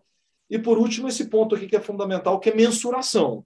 Como é que eu mensuro? Eu gosto muito do Kirkpatrick, é, daquele autor que fala, né? Ó, eu meço reação, que é feedback. Nós da Sinapse a gente usa o NPS, Net Promote Score de 0 a 10, e uma coisa que chama BDD. O que, que foi bom? O que, que foi difícil? O que, que você faria diferente? Depois de reação, você avalia a aprendizagem. A gente está fazendo coisas incríveis com uh, teste de fluência verbal, uma parceria que começou aqui na UFMG. Para quem não sabe, aliás, fica a dica para quem estiver por aqui. Dia 28 vai ter uma tese, uma defesa de doutorado muito legal. E, e, e essa escola que, de certa forma, o Cássio puxa lá hoje, trouxe a neurociência, Leandro Malloy, cara, está usando coisas incríveis para medir a aprendizagem. Depois vem a mudança de comportamento, se o indivíduo mudou ou não, o impacto social. Eu não tenho uma resposta exata para sua pergunta, assim, em termos de evidência, Alexandre, mas eu, eu diria que, grosso modo, cara, para áreas onde está envolvida inovação, eu acho que a indústria farmacêutica é, sem dúvida, o player, assim, chutando grosso modo, mais de 90%, 95%. Mas deixa eu trazer aqui para outra questão, que a gente começou a falar de currículo, e eu queria perguntar para você essa história.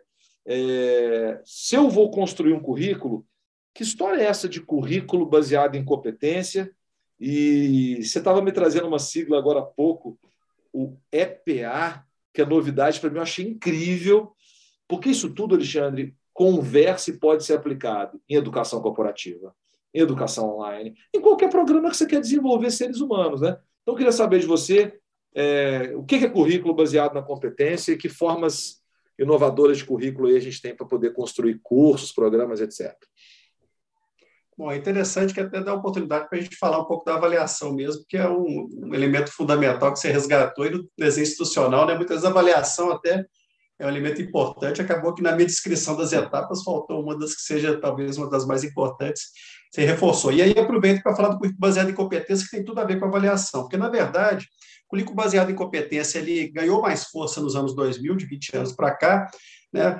na sensação de que a gente está formando e está diplomando né, os nossos alunos sem necessariamente certificar se eles têm todas as competências. Quando falo todas, são aqueles domínios. Né?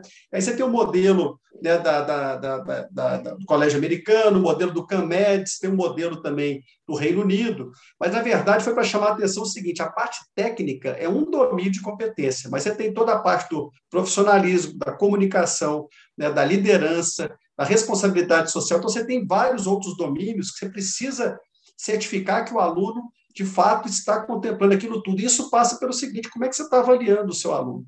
A maioria dos cursos é muito baseado em prova. E mesmo quando você entra nos estágios práticos, é baseado muitas vezes na observação direta, pouco sistematizada, e raramente você consegue, de fato, checar se o aluno está desenvolvendo todas aquelas competências né, que, que hoje em dia estão propostas. Então, baseado nesses nessas frameworks, né, nessas estruturas de competência, como eu falei, as três maiores são essas, né, o CAMEDS do, do, do, do, americano e o do Reino Unido, mas todas versam mais ou menos isso. Então, eles fizeram essa estrutura e o seguinte, joga para o curso. Seu curso está oferecendo oportunidade de aprendizado nisso? A maior parte do, dos cursos está de alguma forma. Às vezes precisa melhorar um pouco na habilidade de comunicação, precisa explorar um pouco mais a questão do profissionalismo e da responsabilidade social, mas o grande calcanhar de Aquiles que eu vejo é o processo avaliativo. Quer dizer, como é que você avalia e sabe que seu aluno, principalmente com turmas grandes hoje em dia, tem turma de medicina com 80, 100, 150 alunos. Né? Como é que você avalia os alunos em relação a isso? Esse processo de baseado em competência, é, de, do currículo baseado em competência, gerava uma lista muito grande de competências sendo checadas, como né, checklist, para saber se o aluno está bom na comunicação, ele comunica bem, se coloca, ele veste. Era uma lista infindável. E o Olio Tenkat, que é um holandês, né, ele junto com o grupo da, da Holanda e também trabalhando com o pessoal do Royal College canadense, vieram com esse conceito o seguinte: vamos definir quais são as atividades essenciais que essa pessoa tem que fazer, as atividades estratégicas. Vamos listar aí oito, dez, doze atividades que sejam. E eles começaram trabalhando com a residência, porque a residência tem um número menor né, de, de alunos ali, de aprendizes. Então, é o seguinte: o que, que um neurologista, quando termina a residência, precisa fazer. Vamos pensar nas atividades fundamentais dele. Você lista ali 8, 10, e eu vou observar o meu residente fazendo aquelas atividades ao longo do, da residência e atribuindo o que eles chamam de níveis de confiança. Eu posso confiar nele. Quando ele começa, é o seguinte: eu só posso confiar que ele pode me observar fazendo. Esse é o nível mínimo. Ele pode estar na sala comigo fazendo o procedimento. Depois vai subindo, ele pode fazer com eu junto ali do lado. Depois eu posso fazer, ele pode fazer sozinho comigo dentro do hospital, ali, ele pode me chamar se der errado, ou não, ele já pode fazer sozinho, eventualmente tirar dúvida por telefone com alguém, e o nível máximo eu confio que ele pode ensinar outros, que ele está tão bom naquilo que ele já está podendo ensinar aquela atividade. E aí você tenta avaliar ele não mais naqueles checklists infinitos. É claro que cada atividade tem uma série de competências relacionadas a ela, mas você dá uma nota para o aluno, na verdade, uma nota de atribuição de confiança, e acompanha esse progresso ao longo do, do, do, do contínuo da formação. Então, isso foi proposto para a residência. Né? Hoje em dia, a maior parte das residências estão com essas EPAs validadas, né, chamadas EPAs, que são essas atividades. Eu estou com um aluno atualmente mestrado validando EPA para neonatologia, para urgência pediátrica. A Santa Casa vem trabalhando muito nesse modelo para vários, né? a residência de cirurgia foi uma pioneira lá. Então, a gente tem tentado, mas realmente o desafio passa pela avaliação. Você tem que observar o aluno, dar muito feedback. A avaliação formativa ela passa a ser importante, quase tão importante quanto a somativa. E você tem um comitê de competência clínica que, em determinados momentos, avalia aquele conjunto de observações ao longo do tempo e dá uma atribuição de confiança do comitê, que aí passa a ter um tom mais certificativo.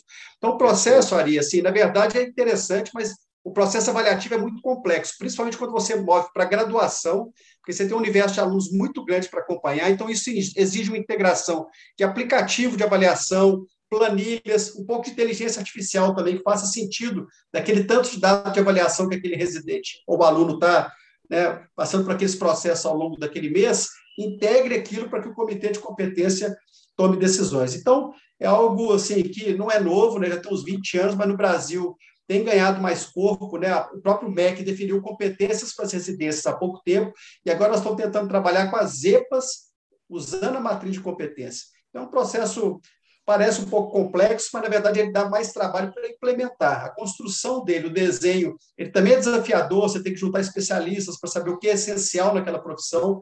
mas o processo ainda mais desafiador é de você colocar na prática e começar a avaliar essas pessoas, observar, trabalhar com o residente para que você consiga tomar então essas decisões de atribuição de confiança. Então, Alexandre, olha como é que o ser humano é todo igual, né? Eu estou entrando num projeto novo hoje e o cliente veio, usando o jargão no mundo dos negócios, veio passar o briefing, né? o, o resumo. Dor que ele tem. É, esse cliente tem um time gerencial, ele tem um time de gestores, e ele esperava que o time de gestores ah, desenvolvesse os consultores e atuasse no modelo de gestão de competências. A, até porque, se o indivíduo é júnior, pleno ou sênior, é o gestor dele que tem que indicar, e isso implica ah, uma questão prática que é a definição do cargo, do salário e tudo mais. O que, que a gente vê na vida real? É... Parece que esse... o brasileiro tem um, um, uma frase boa do William Ury que é, é, ele, a gente tem que ser brando com pessoas e duro com os problemas. Ah, mas parece que nesse cenário que eu estou te contando, o gestor não quer assumir esse papel de é, deixa que eu te dar um feedback honesto e vamos junto construir a sua gestão de competência. Ou seja, fica sem gestão nenhuma. Na verdade, o gestor ele passa a ser mais um, um cara que orquestra, lidera, mas ele não faz a gestão de competências. E uma coisa que eu vivi, é, Alexandre, dando o link aqui para o pessoal para entender essa história toda, a gente se conheceu na Unifenas, eu deixo a Unifenas e vou uh, empreender, é, mas o Cássio, que é aquele que eu indiquei, que me falou para procurar a Unifenas, um dia ele estava correndo lá na Companhia Atlética, numa academia, eu falei, Cássio, e aí, quanto tempo que eu te vejo? Eu estou indo para Holanda. É, mas como assim você está indo para Holanda? É, e ele me conta dessa linha de pesquisa, o FMG, né? É, é, Faculdade Erasmus de Roterdã, e depois eu vou para lá, eu não fiquei vinculado à faculdade de medicina, eu fiquei mais na, na faculdade de marketing.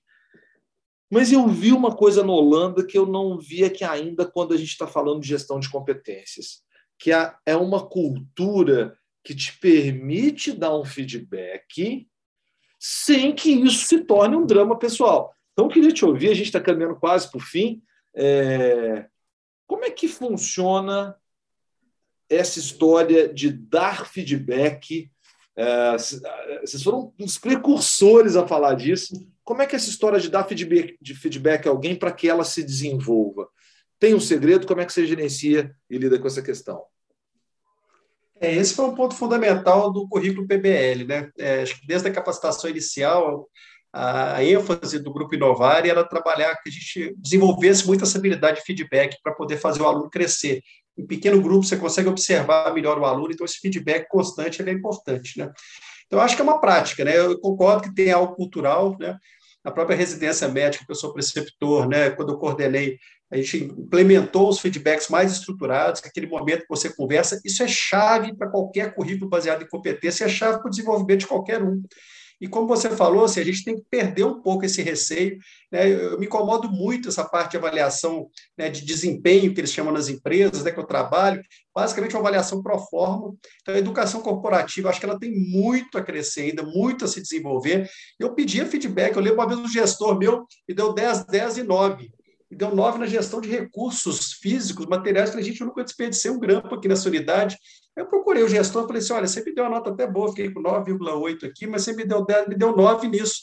Ah, não, é porque eu não podia dar 10 em tudo, aí eu marquei 9 em qualquer um. Então, essa é a forma como é avaliado. Você pede feedback e a gente percebe isso. Falta tempo, falta cultura, mas a gente tem que começar.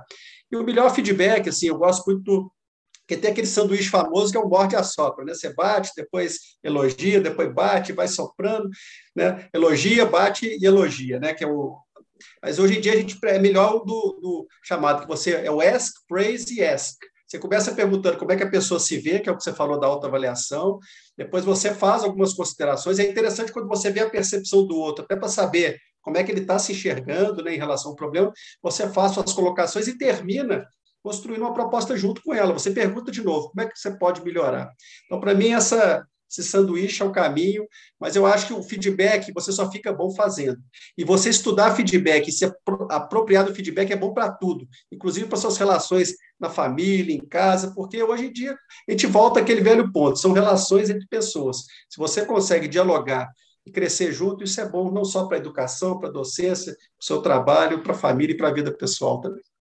Não, e faz todo sentido, porque quando eu é, foi difícil para mim desenvolver o hábito de dar feedback para o meu time, porque assim o nosso RH ensinou isso, né? As relações se desgastam com o tempo, é natural, e, e aí você fica um pouco no receio de como é que eu dou feedback e depois engajo na performance, né? E aí foi, foi legal, a, eu aprendi uma técnica, né, que falava, ó, em determinadas circunstâncias, você vai falar de um comportamento específico, é só sobre uhum. aquilo. Então, tinha um acrônimo, não lembro agora, mas é, não é discutir a relação. Você está falando, olha, nessa circunstância, esse comportamento gerou esse impacto. E aí, Alexandre, viajando um dia é, aqui de São Paulo para o Rio com a família, o Pablo, nosso menino, menino mais novo, né? eu tive um filho mais velho, o Pedro, que hoje já está voando sozinho, é, ele virou e falou assim: é, problema da nossa família é lidar com feedback, né? E aí ele falou assim: vocês já perceberam que quando a gente viaja de carro, ninguém tem pressa para falar, né? Porque assim, nós estamos seis, sete horas juntos. A gente dava melhor feedback um do outro, porque tinha tempo de escuta, né? Você estava ali no carro e etc. Alexandre, caminhando para o fim, cara, é, então, nós somos no setênio 0 a 7, 7 a 14, fez medicina, depois veio mestrado, doutorado. É... E aí eu queria te fazer essa pergunta, é, se você tem sentido isso. Parece que no setênio que nós estamos, é, porque é engraçado que essa, essa teoria só vai até os 56 anos, cara. Você falou, meu, mas e aí, né? É, eu não sei, eu começo a sentir, para mim, minha esposa fala que envelhecer só é ruim. Não, a gente perde vigor, a gente perde isso o quê. Mas eu não sei, eu acho que a maturidade ela traz um pouco do que eu ouvi, uma expressão que eu ouvi, que é a vida adulta plena, mais tranquila. Você tem urgência de fazer as coisas, porque você sabe que o segundo tempo já começou, é, mas também tem uma serenidade de, meu, amanhã virá outro problema, depois da manhã outro problema. Então, é, eu não sei, eu estou sentindo agora numa fase que esse tempero, esse equilíbrio é legal e, e, e tem sido muito bom para os projetos, para as pessoas que eu lido. Uh, como é que tem sido para você uh, lidar com a tal maturidade? Como é que você está sentindo isso e o que, que você está vendo aí para o próximo setênio? É, eu acho que a, a maior vantagem do estágio que a gente se encontra, né, eu acho que é você poder escolher fazer as coisas que você gosta. Eu, hoje em dia, acho que falar mais não né, do que sim e priorizar as coisas importantes. Eu acho que esse é o grande privilégio da fase que eu me encontro e hoje em dia me sinto muito bem fazendo as coisas que eu faço, as atividades que eu estou envolvido, e isso me dá muito prazer. Acho que enquanto estiver assim, está muito bem. Espero né, que os próximos sete anos continue crescendo, porque a gente não pode parar mesmo. Eu acho que a vida a gente está aqui, tem que viver no dia, tem que ir curtindo, contribuindo, colaborando. Eu acho que outra coisa assim, a gente está sempre se doando, né? Eu acho que a questão da generosidade, ajudando, e por isso que ser professor eu acho que é um privilégio a gente poder compartilhar um pouco do que a gente sabe, ajudar fazer as, as pessoas mais jovens aí crescerem, né? Então, acho que é um prazer. Eu acho que a maturidade é isso. Hoje em dia, Antigamente, assim, você acaba tendo que aceitar tudo naquele afã do início da carreira. Hoje em dia, eu sou bem mais seletivo e tenho esse privilégio de poder ser. É, olha aquele comentário legal da Pauliane. Live excelente, aprendendo muito com vocês. Ari, sou privilegiado. Estou na residência de neurologia com a presença do Alexandre na Santa Casa de BH. Pô, Alexandre, isso muda o jogo, né? Porque, assim, eu vou, eu fazendo o laço dos meus setênios, eu formei em Barbacena, e vim para Santa Casa eh, de Belo Horizonte fazer neurologia. Cara, eu, para mim, uma coisa que mudou minha vida e talvez tenha sido uma experiência de aprendizagem mais interessante era receber as pessoas, as famílias, cuidar da internação, fazer o acolhimento. E muitas dessas famílias estavam ali porque o paciente ia passar por um procedimento neurocirúrgico. A neurocirurgia da Santa Casa é de uma tradição uh, incrível. E aí eu lembro, Alexandre, eu vendo o comportamento de uma pessoa, eu levava para a sessão de quarta-feira para discutir a imagem e passar o caso, via esse paciente ser operado e depois mudar comportamento. Então, cara, a Santa Casa de Belo Horizonte, com esse número de, de, de oportunidades que você tem de ajudar alguém, cara, é uma coisa incrível. Aí, tendo você nesse tempero, que na época eu não tinha, era uma coisa meio. É, eu peguei uma transição, tinha um, um, um Marcelo, um argentino, que era aquele professor durão, tal, que tinha saído. É, mas, nossa, eu acho que foi meu berço para entender comportamento humano. Eu nunca imaginei que isso fosse influenciar tanto. O, o Patrick fala aqui para a gente fechar, antes de eu te agradecer: a única alternativa a envelhecer é a morte. Portanto, continuo preferindo envelhecer. Né? É, Patrick, obrigado. Grande mestre, grande mestre. É, Alexandre, quero te agradecer. Foi o nosso primeiro podcast. Cara, isso aqui, como fica gravado, a gente divulga depois, é, vai ter um impacto enorme. É, muito obrigado mesmo por você estar aqui. E, claro, muito obrigado por você ter sido o ponto de inflexão na minha vida. Isso abriu para mim muitas oportunidades e uh, é gostoso. Hoje eu escuto isso também de outras pessoas. Né? Eu falo, putz, você tem uma ideia? Vou dar um exemplo prático. Eu estava ensinando uma técnica de comunicação que diz o seguinte: não adianta falar para o paciente com infarto que ele vai morrer. Se você entender que a dor dele é cuidar das filhas e perguntar como é que vai ser sua filha no dia do casamento não poder ter você entrando com ela. Pelo amor de Deus, eu não falo uma coisa dessa. E como é que seria se a gente conseguir vencer o tabagismo? Aí eu explico o programa para parar de fumar. E você acredita, cara, que eu falei isso numa aula, agora eu recebo recente um feedback, falou, olha, você falou isso na apresentação, eu parei de fumar. É... então, é, isso é o mais gostoso de ser professor, né, cara? Você ser gatilho da mudança para o outro. Então, Alexandre, deixa para você falar suas últimas palavras, para na sequência a gente encerrar e dizer para quem está participando aqui é, que eu comecei a fazer uma coisa agora que eu estou adorando. Ó, o Arthur Cubo, que prosa gostosa, forte abraço aos dois, que é mentoria, Alexandre. Quero convidar para você ser mentor na Sinapse. Sabe o que eu estou descobrindo, cara? A gente vai, dá aula, conversa, treina, barará, mas quando você está um a um, é outro papo. Eu estou adorando a mentoria. Eu tenho dado mentoria para médicos que querem se comunicar melhor, para MSLs que precisam fazer certificação, para gente que quer cuidar de carreira. A ideia é a Sinapse ter bons mentores e que possam fazer a vida na diferença de quem quer se desenvolver. Então, passo para você aí dizer suas últimas palavras e o pessoal da nossa equipe vai depois divulgar. É, a gente vai dar mais 24 horas. É, é meio um concurso para distribuir algumas mentorias e ver se a gente pode ajudar a turma que está aqui. Alexandre, passo para você fazer sua, seu goodbye para depois a gente encerrar. Estamos três minutos aqui estourando o tempo. Obrigado, Ari, pela oportunidade. Você sabe que é sempre um prazer. Eu conviver com o Ari é sempre importante, porque o Ari é uma pessoa que está sempre fora da caixa. Eu sou uma pessoa que minha esposa fala que eu tenho as raízes. Assim. Acho que se eu não convivesse com pessoas como o Ari, eu realmente estaria muito parado. Eu sou uma pessoa muito pragmática, muito concreta. Então, para mim é um prazer conviver com pessoas como, como você, pessoas que me tiram um pouco da zona de conforto e, e me inspiram. Então, assim, foi um prazer estar aqui e torcendo aí pelo sucesso da, da Sinapse, porque eu sei que já é um sucesso, estou acompanhando, mas desejo vida longa à Sinapse e ao seu projeto.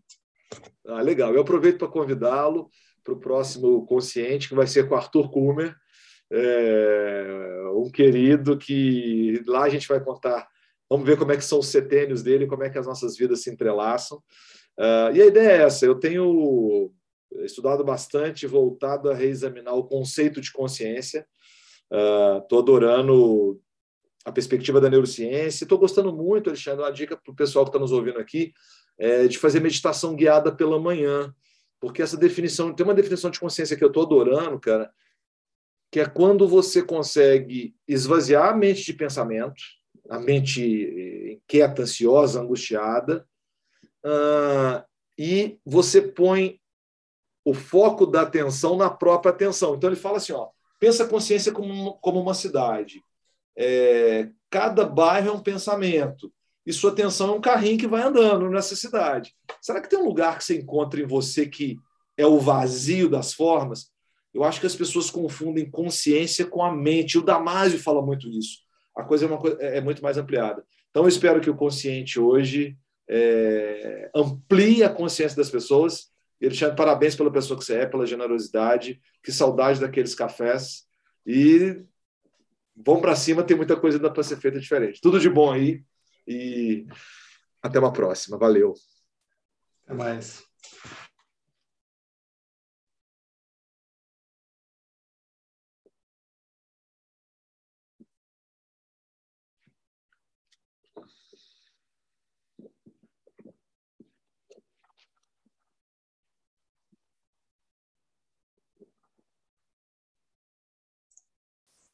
Já, já encerramos aqui a live, tá, ah, gente? Foi legal. muito boa. A gente sempre é, manteve teve uma média, vamos pôr assim, de 10 visualizações todos os momentos. Uhum. Muitas pessoas participaram do início até o final, então foi bem legal ver isso. É, depois pode fazer também, Ari, alguns cortes, né, para poder, o pessoal quer ver pílulas, né, faz alguns cortes. Total, total. Hoje em dia isso também tá, tá na moda aí, né, os cortes de faz alguns bloquinhos, né? Deixa o longo Sim. e faz algumas edições aí de alguns temas, né? Que acho que alguns comentários aí, mas foi muito bom, muito bom, foi um prazer. Foi muito bom. Para meditação eu preciso aprender, viu, Ari? Eu dou conta, minha mente não para quieto para meditar. É. Quem fala muito também é o Yuval Harari, o Harari fala também sim, dessa importância, sim, ele fala muito disso. Cara, o aplicativo chama, chama Atma, Atma, ah, é? e para quem tem celular vivo, ele é gratuito, Atma. Entendi. Cara, é pela manhã, 10 minutos. Aí ele vai dando é... as instruções para a música